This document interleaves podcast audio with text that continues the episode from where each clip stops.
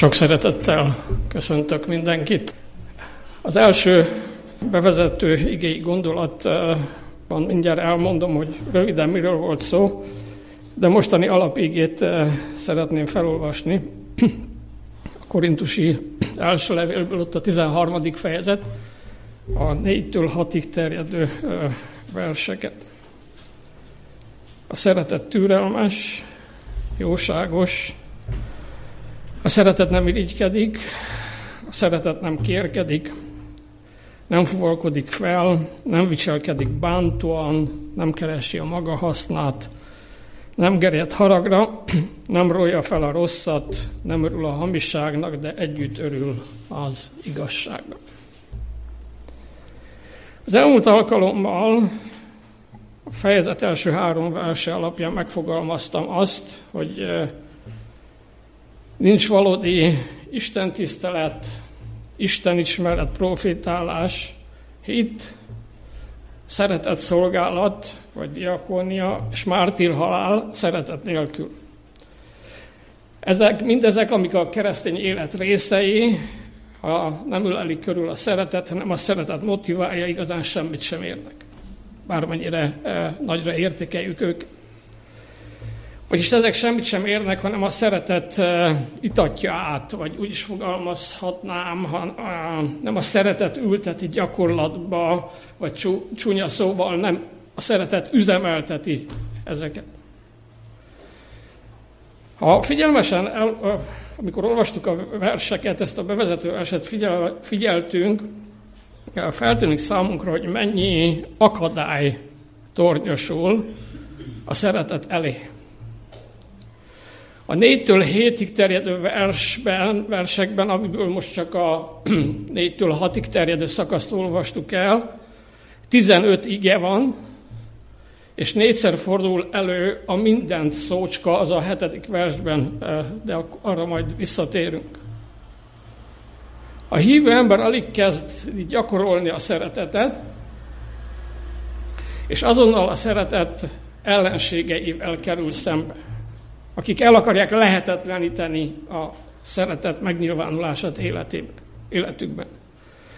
A világ tele van irigységgel, gyűlölettel, rossz indulattal, rossz akarattal, és a szeretetnek fel kell venni idézőjelben a harcot ezekkel. Ha valaki újjászületik, nem jelenti azt, hogy harc nélküli életet élhet, de ha a győztes mellett van nap mint nap, aki maga önmagában a szeretet, akkor győzni fog. A szeretet győzelme két síkon megy végbe. Aki szeretni akar, az le kell győzze nem saját erőből azt az ellenséget, ami önmagában van, az óembert, ami életünk végéig ott lesz. Ami bűnös természetünkben a szeretet, a szeretetet és annak megélését semmi sem segíti, hanem minden akadályozza. Ezért csüggedünk el olyan könnyen, amikor nem megy a szeretet gyakorlása, ezért adjuk fel olyan könnyen, és a bűnös természetünkre hivatkozunk, de elfeledjük, hogy igen, ott van az életünkben ez a belső ellenség, vagy egyszer fogalmaztam, ez az áruló, egy áruló van a várban, de ha győztes mellett döntöttünk nap mint nap, és ő él bennünk, akkor ezek az akadályok eltűnnek. De a második szint, de győzelmet kell aratnunk Jézusban, Jézus által, azokon az embereken is, akiket szeretni akarunk. Gyakran még a legjobbak is próbára teszik a szeretetünket. Mi nagyon lakran le akarjuk győzni a másikat, de nem szeretettel és nem szeretetben. A felolvasott szakaszban Pál leírja azt, amit a szeretet nem tesz. Ebben a szakaszban, amit olvastam, és a hetedik versben, ami a következő alkalommal fogunk foglalkozni, leírja azt, hogy mit tesz a szeretet. Valaki azt mondta, hogy nem csak azzal lehet másokat szeretni, amit teszünk, hanem azzal is, amit nem teszünk. Azért, mert arra kell e, megtanultani minket, hogy nem csak a szerető ember tette számít, hanem a szeretett ember személye is. Nem tud szeretni az, aki irigykedik, kérkedik, felfúvalkodik, és a maga hasznát keresi, de ezekre, hogy visszatérünk, a, amit itt felsorol az ige. Egy híres prédikátorról feljegyezték, hogy egyszer egy börtönből szabadult embert kereste fel. Sokat beszélt neki uh, az igazságról, Jézusról, de arcának egy vonása sem árulta el, hogy ez a beszéd egyáltalán hatást gyakorolt erre az ember. De a beszélgetés után ez az ember, akivel beszélgetett, megváltozott. És amikor megkérdezték, mi az oka a változásának életében, azt mondta, hogy amit az Úr nekem mondott, már nem tudom. De azt, hogy beszéde végén kezét barátságosan a vállamra tette, megváltoztatott. Abból, hogy kisebb dolgokat hogyan teszünk meg, következtetnek az emberek kereszténységünk valóságára és erejére. Időnként egy, egy érintés is megváltoztat embereket. Isten szeretetét nem lehet könyvben leírni. A szeretetet látni kell. Ezért vitatkoznék a tanulmányban azzal a kijelentéssel, hogy a szeretet az egy tulajdonság. Nem, az nem egy tulajdonság. Az egy életelv, maga az élet, ahogy megélem. Ezért Isten az ő szeretetét egy élő személyben jelentette ki. Jézus Krisztus az a legnagyobb kijelentése. A szeretet Jézusban nem eszménykép, a szeretet valóság, az ige testet öltése. Jézus a szeretet fogalmát saját életével mutatta meg. A keresztény szeretet a Krisztus példája nyomán megélt szeretet. Ha valaki reálnéz, reálhallgat, vele él, az tudja, hogy mi a szeretet. Ezért írja Pál Filippi kettő ötben, általam sokszor idézett Krisztus himnuszban, hogy az az indulat legyen bennetek, amely volt Krisztus Jézusban. Jézus a szeretetet élete középpontjába helyezte, és azt kéri tőlünk, hogy mi is ezt tegyük. De most tegyük a felsorolást. Úgy kezdi Pál, hogy a szeretet hosszú tűrő, jóságos. Más fordítás szerint a szeretet türelmes, jóságos. A tűréssel a korintusi első ö, levél tizenharmadik fejezete két helyen foglalkozik. A második hely a hetedik versben van, amely, amit említettem, később igehirdetésben foglalkozok. A szeretet erényeit felsorakoztató szakasz a tűréssel kezdődik, és a tűréssel végződik. A hosszú tűrés a türelem idejére, a mindent eltűr és a türelem terheket elhozó, elhordozó erejére vonatkozik. Az ember türelmét, az én és a te türelmedet két dolog teszi próbára. Az idő és az elhordozható teher. Pál kifejezésre jutatta, hogy a szeretetben a tűrés milyen nagy szerepet játszik. A szeretet tud szenvedni, és a szenvedésben nem türelmetlen, hanem türelmes.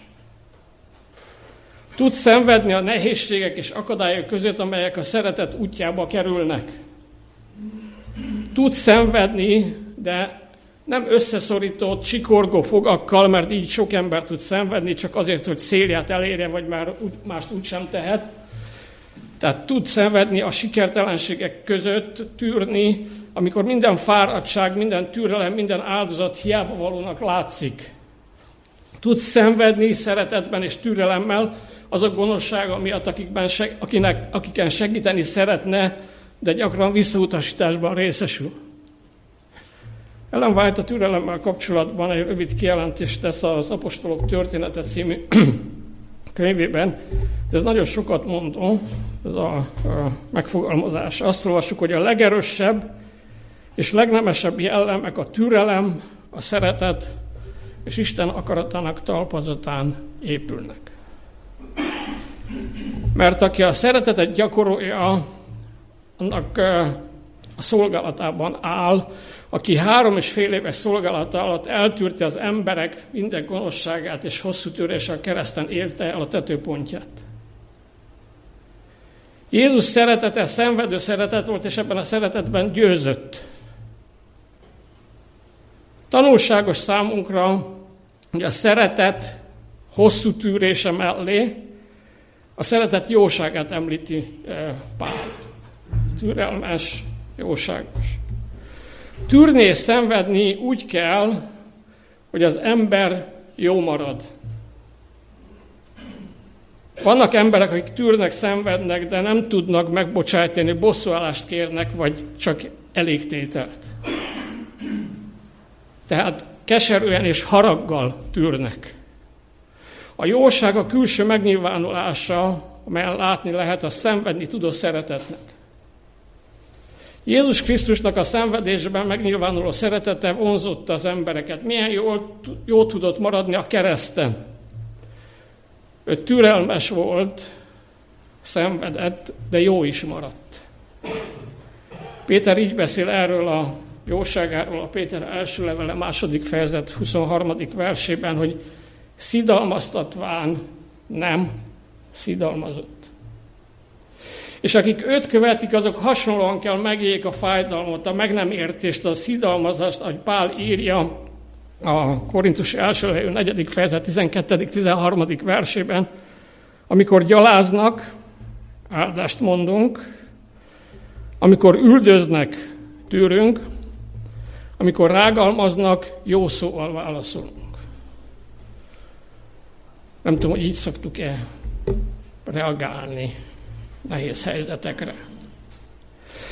Ez a jóság teszi azt, aki szeret, bizalmat keltővé, mások felé nyitottá, és nem kemény, érzéktelenné zárkozottá. A jóság a szeretet kimenő ruhája, amelyben az emberek elé lép, de ugyanakkor a házi öltözet otthonal a mindennapi környezetükben eltűri a gonoszt, a jogtalanságot, úgyhogy nem keseredik meg, nem gondol megtorlásra, visszavágásra, hanem jó marad.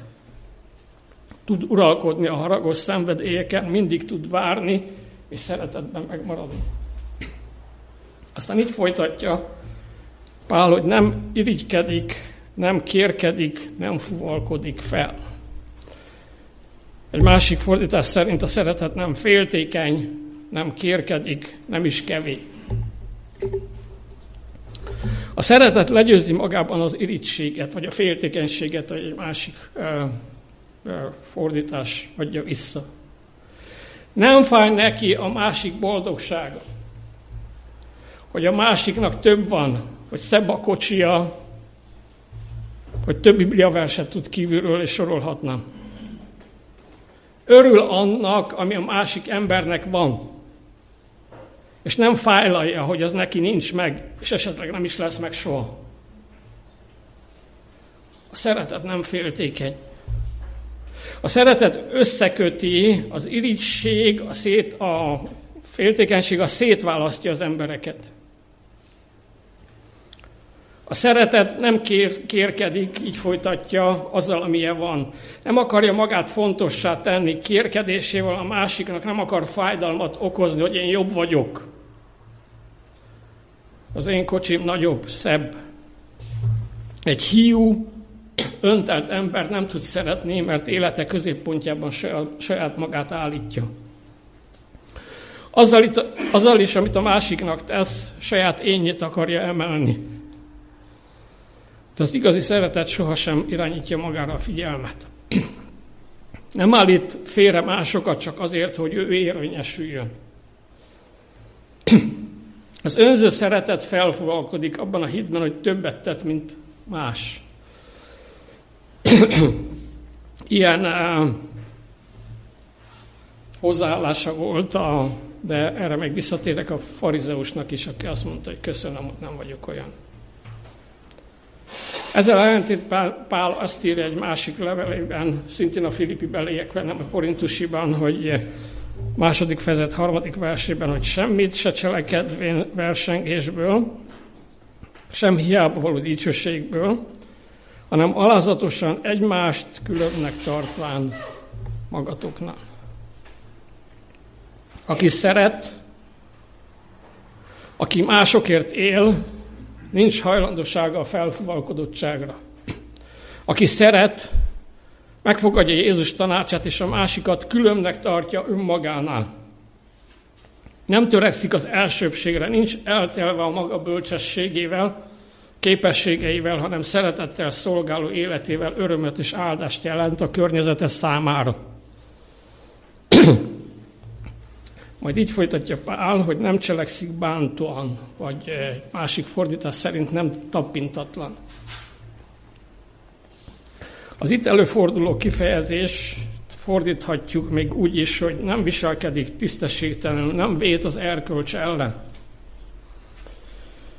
Emberi kapcsolatainkat tönkretehetjük helytelen, illetlen, tisztességtelen viselkedésünkkel. Ezért állandóan ügyelnünk kell arra, hogy figyelmesek, tapintatosak legyünk egymással, és minden dolgunk szeretetben menjen végbe. A szeretet nem cselekszik bántóan, mert célja a másik ember boldogítása, nem a magáé. A szeretet tudja, hogy mennyit számít az, hogy valamit milyen hangon mondunk, és hogy valakire hogyan nézünk. A hang és a tekintet nem csak külső formák, hanem kifejezései a léleknek. A szavak élnek, hatnak, építenek vagy pusztítanak. Lehet, hogy már említettem, időnként találkozok emberekkel, akik akár magukról, akár más valakiről azt mondják, hogy csak a szám csúnya, én jó vagyok. Ezzel egy gondom van, hogy a Bibliában az van, hogy a szívnek teljességéből szól a száj. Én nem lehetek jó, ha a szám csúnya. Ilyen nincs. A tapintat egyik része a szeretetnek. Nem csak abban következ, követhetek el mulasztást, hogy keveset teszek, hanem abban is, hogy illetlenül túl sokat akarok tenni. Tehát a szeretet nem sérti meg az, amit illendő. Erről beszél Pál, amikor azt írja a Filippi beliekhez írott levél negyedik fejezet nyolcadik versében, egy más fordításban idézem. Egyébként testvéreim, arra irányuljanak gondolataitok, ami igaz, ami tisztességes, ami igazságos, ami ártatlan, kedves, dicséretre méltó, ami erényes és magasztos. Ellen White a következőképpen fogalmazza meg azt, ezt, az olyan szeretet, amilyen Krisztusban élt, mások cselekedeteit és eljárását jó indulattal ítélte meg, ítéli meg, mások hibáit szükségtelenül nem állítja pellengére, nem hallgat meg szívesen rágalmakat, hanem inkább igyekszik mások jó tulajdonságaira emlékezni. Nem tudom, mennyire eh, vagyunk elutasítóak a szó jó értelmében, akkor, amikor megkeresnek és rágalmakat és pletykákat mondanak el valakiről. Szerintem a bevezető gondolatnál ilyenkor le kell zárni a kérdést, és nem kell meghallgatni, mert a szeretet nem hallgat, még meg se hallgatja ezeket. Azt, azt írja itt, hogy hanem inkább igyekszik mások jó tulajdonságaira emlékezni. Aztán itt folytatja Pál, a szeretet nem keresi a maga hasznát, vagy más fordítás szerint nem keresi a maga javát. A szeretet nem keresi a maga hasznát, mert ha keresné, már nem lenne szeretet. Az már önzés. Az önszeretet. A szeretet a magáét adja, és nem a másikét, a más, a, a, nem a másikét akarja elkérni. Nem a másikét igényli. Úgy is mondhatnánk, hogy a szeretet önzetlen, nem azért ad, hogy visszakapjon. Nem számításból tesz jót, hanem azt nézi, hogy hogyan lehet valakinek örömöt szerezni. Vagyis nem a kölcsönösség elvét követi, És erről Jézus a hegyi beszédben is beszél, amikor többek között azt mondja, hogy szeressétek ellenségeiteket, amikor azt mondja, ha valaki egy mérföldre akar el rákényszeríteni, akkor menjél kettőre. Tehát annak az egész, egyszer már talán említettem, annak az egész szakasznak az a lényege, hogy nem a kölcsönösség elvét követi a keresztény, akinek a szeretet, az életében ott van a szeretet. Nem az ad-ak kapok kérdést, ha valakitől szeretetet kapok, akkor szeretetet adok. Ha valaki keresztbe tesz nekem, akkor én is keresztbe teszek neki. Nem. Pont az ellenkezőjét teszem.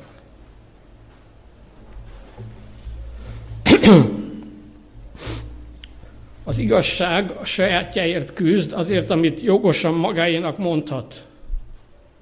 A szeretet nem. Különböztetni akar az igazság mindig az enyém és a tiéd között. Vezérlő elve, hogy mindenki védje magáét és így a maga hasznát. A szeretet elfelejti, hogy mi az ő érdeke. Elfelejti azért, mert cselekedetében egészen a másikért van. Mert az, hogy nem keresi maga hasznát, azt jelenti, hogy a másik hasznát viszont keresi. Ami az igazság fájdalma, az a szeretet győzelme. Két példát említek Bibliából, az egyik Ábrahám és Lót esete. Ábrahám kész volt lemondani a jobb helyéről. Átadta a választási jogát. Vagy ott van Jónatán és Dávid élete. Nem tudom, hogy emlékeztek, egyik helyen azt mondja Dávidnak Jónatán, hogy te leszel a király, és én leszek a második mögötted. Nem, nem találkoztam még keresztények között sem olyan emberrel, de erre a kérdésre egyszer meg visszatérek egy igehirdetésben, aki tudatosan vállalja a második helyet. Jónatán bevállalta, hogy ez nem jött össze, ez egy másik kérdés. De neki nem az első hely kellett. Mert a szeretet nem a jogát keresi, hanem a másikat akarja felemelni. A szeretet felül áll az igazságon.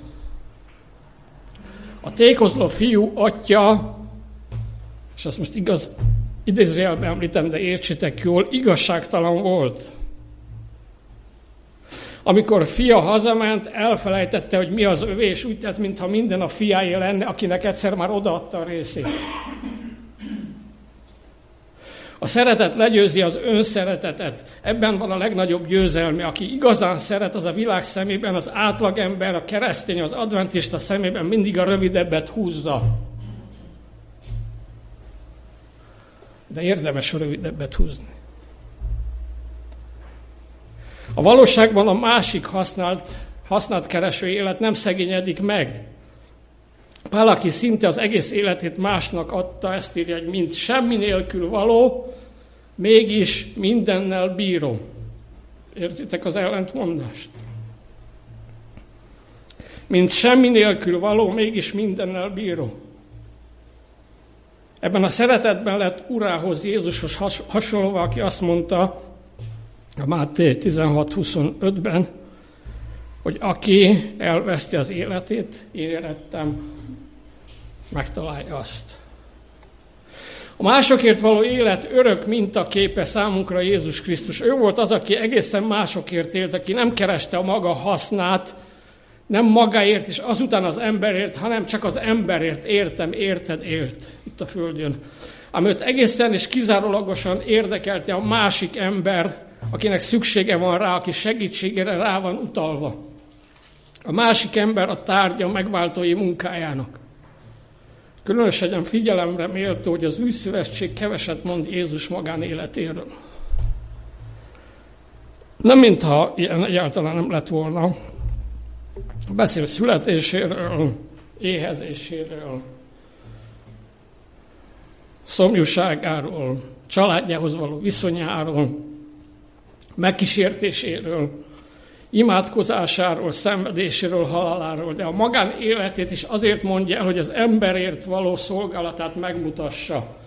Jézus magánélet az új szövetségben nem önálló téma, hanem a megváltás tervének, a szeretet megnyilvánulásának a része, a kifejezése. Amit az atyától kap, nem magának tartja meg, nem élvezi, mint egy vallásos magánember, hanem azt az emberért való szolgálatért fog, emberért való szolgálatért fogadja el az atyától.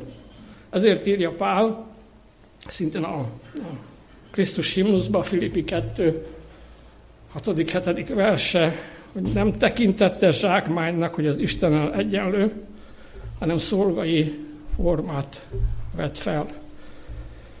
Vagy a korintusi második levél nyolcadik fejezet kilencedik verse, gazdag lévén szegényé lett, érettünk, hogy szegénysége által mi meggazdagodjunk. Ő a másik emberért való irgalmas samaritánus. És életében nincs semmi, amelyben csak magáért, az Istenért lenne egyedül, ahol az embertől távol lenne, sorsától érintetlenül. A Márk evangélium a tizedik fejezet negyvenötödik versében azt írja, jól ismerjük ezt az ígtől, hogy nem, ő, nem azért jött, hogy neki szolgáljanak, hanem hogy ő szolgáljon másoknak. Ha valaki Jézust egyedül látja, nem jól látja. Ha őt látjuk, akkor körülötte látjuk a tanítványokat, a népet, az ellenséget, az idegeneket. Az ember Jézus azokhoz tartozik, akik körülötte vannak. Az önzetlenség nem elégséges ennek a szeretetnek a kifejezésére. Jézus nem csak önzetlen, annál több, a másik ember által meghatározott élet a szó jó értelmében. Nem csak azért öltött testet, hogy meghajjon értünk és a váltság munkáját elvégezze, hanem azért, hogy az ember számára példát mutasson. Jézus csak jót tett, azért jött, hogy jót tegyen. És a jót személyesen tette, nem segélyszervezeteken keresztül, nem intézményeken keresztül. Utána ment azoknak, akiket jót tett, akikkel jót tett. A kereszt alatt a csúfolódók kimondták életének legnagyobb elismerését, amit nem annak szántak, de amit ott mondtak, az volt az ő életének legnagyobb elismerése. A Máté evangélium a huszonhét negyvenkettő, másokat megtartott magát, nem tudta megtartani. És ez igaz, de ez egy elismerés. Ilyen dicséret a világon még nem hangzott elő, valóban nem kereste a maga hasznát. És ezt a szakasz úgy fejezi be uh, Pál, hogy nem gerjed haragra, a szeretet nem rója fel a rosszat, nem örül a hamisságnak, de együtt örül az igazsággal. Vagy egy másik fordítás szerint nem örül a gonosznak, örömét az igazság győzelmében leli. Talán nincs olyan ember, aki ne lett volna legalább egyszer életében indulatos, haragos. Ha van ilyen, szóljon nekem, mert imádkozni fogok érte, mert hazudik. És a jelenések szerint a hazugok nem jutnak be a mennyek országába. Hogyan csendesíthetjük le ezt a belső felindulást? Nem gerjed haragra. Az íge ad választ erre, az íge felhívja figyelmünket, hogy a szeretet az épít, a harag az rombol. Nem vezet jóra. Különösen akkor, ha valaki ismételgeti magában a méltánytalanságot, a keserűséget, a bántást. Tudom, erre mi kitaláltuk a szent harag fogalmát, de most nem menjünk bele. És az ige arra is figyelmeztet, hogy hatványozottabban növekszik a harag, ha méltatlankodásunkat szavakban is kifejezzük.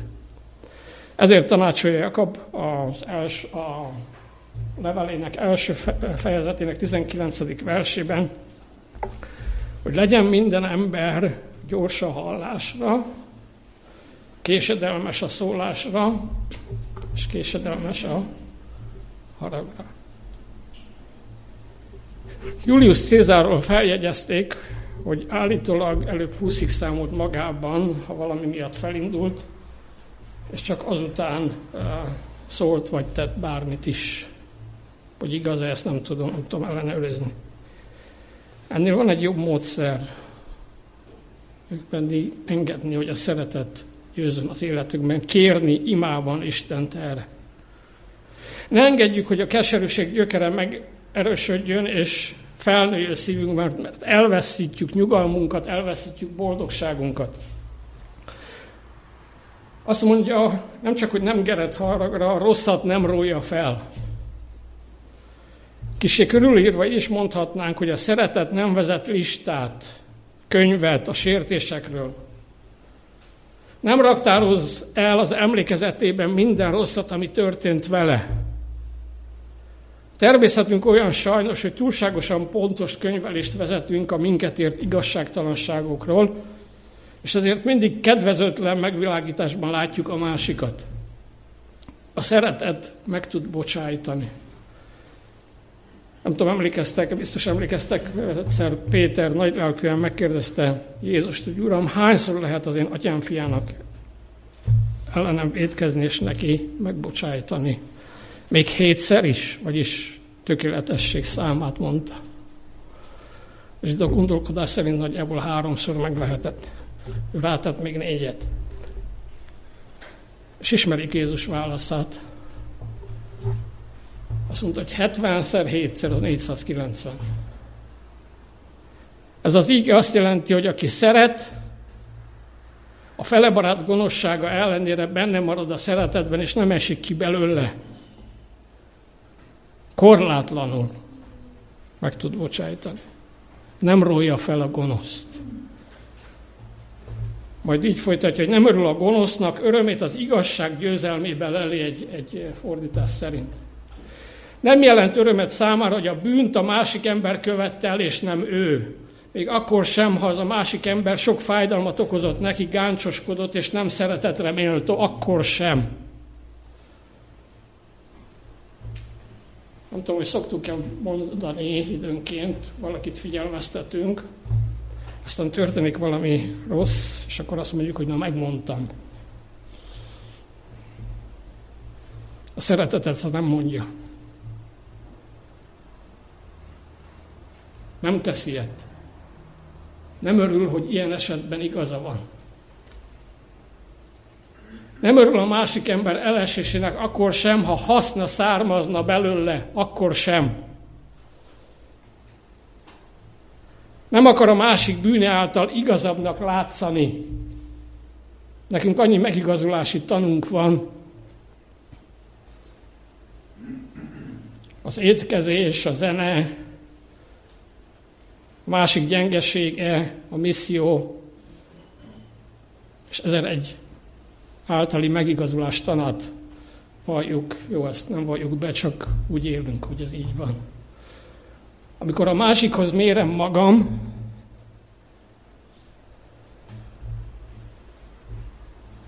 akkor a másik bűne által én igazabbnak akarok lenni. A másik jelleme által. És ez ellentétes a hitáltali megigazítás tanában. A másik elesésében nem mint bíró ítél, hanem mint testvér szenved.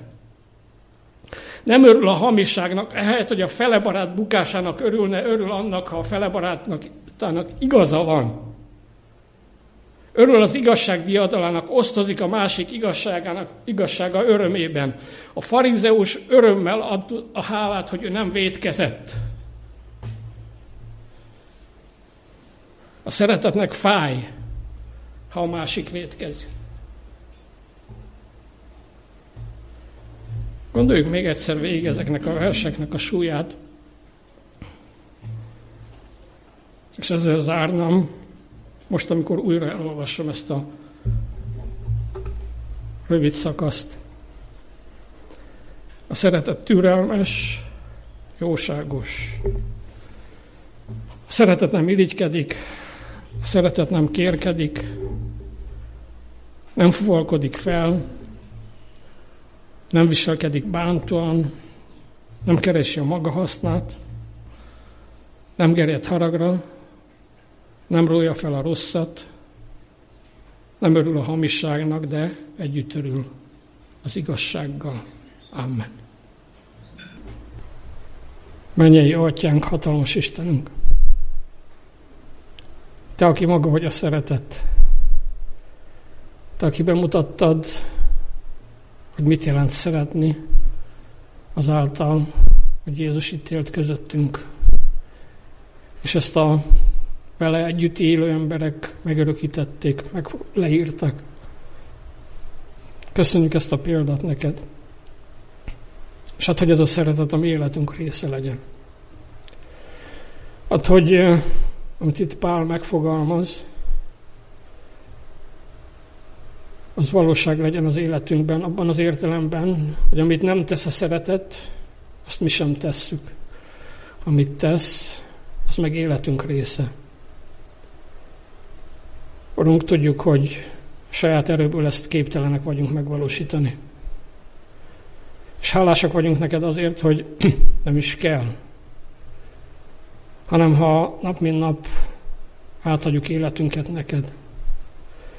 Ha nap mint nap elmondhatjuk, hogy élek többé nem én, hanem éljen bennem a Krisztus, akkor ez a szeretet megnyilvánul a mi életünkben.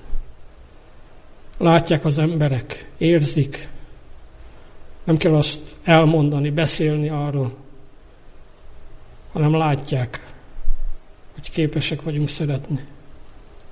És köszönjük azt, hogy nem csak meghaltál értünk, azáltal, hogy Jézus meghalt a Golgotán,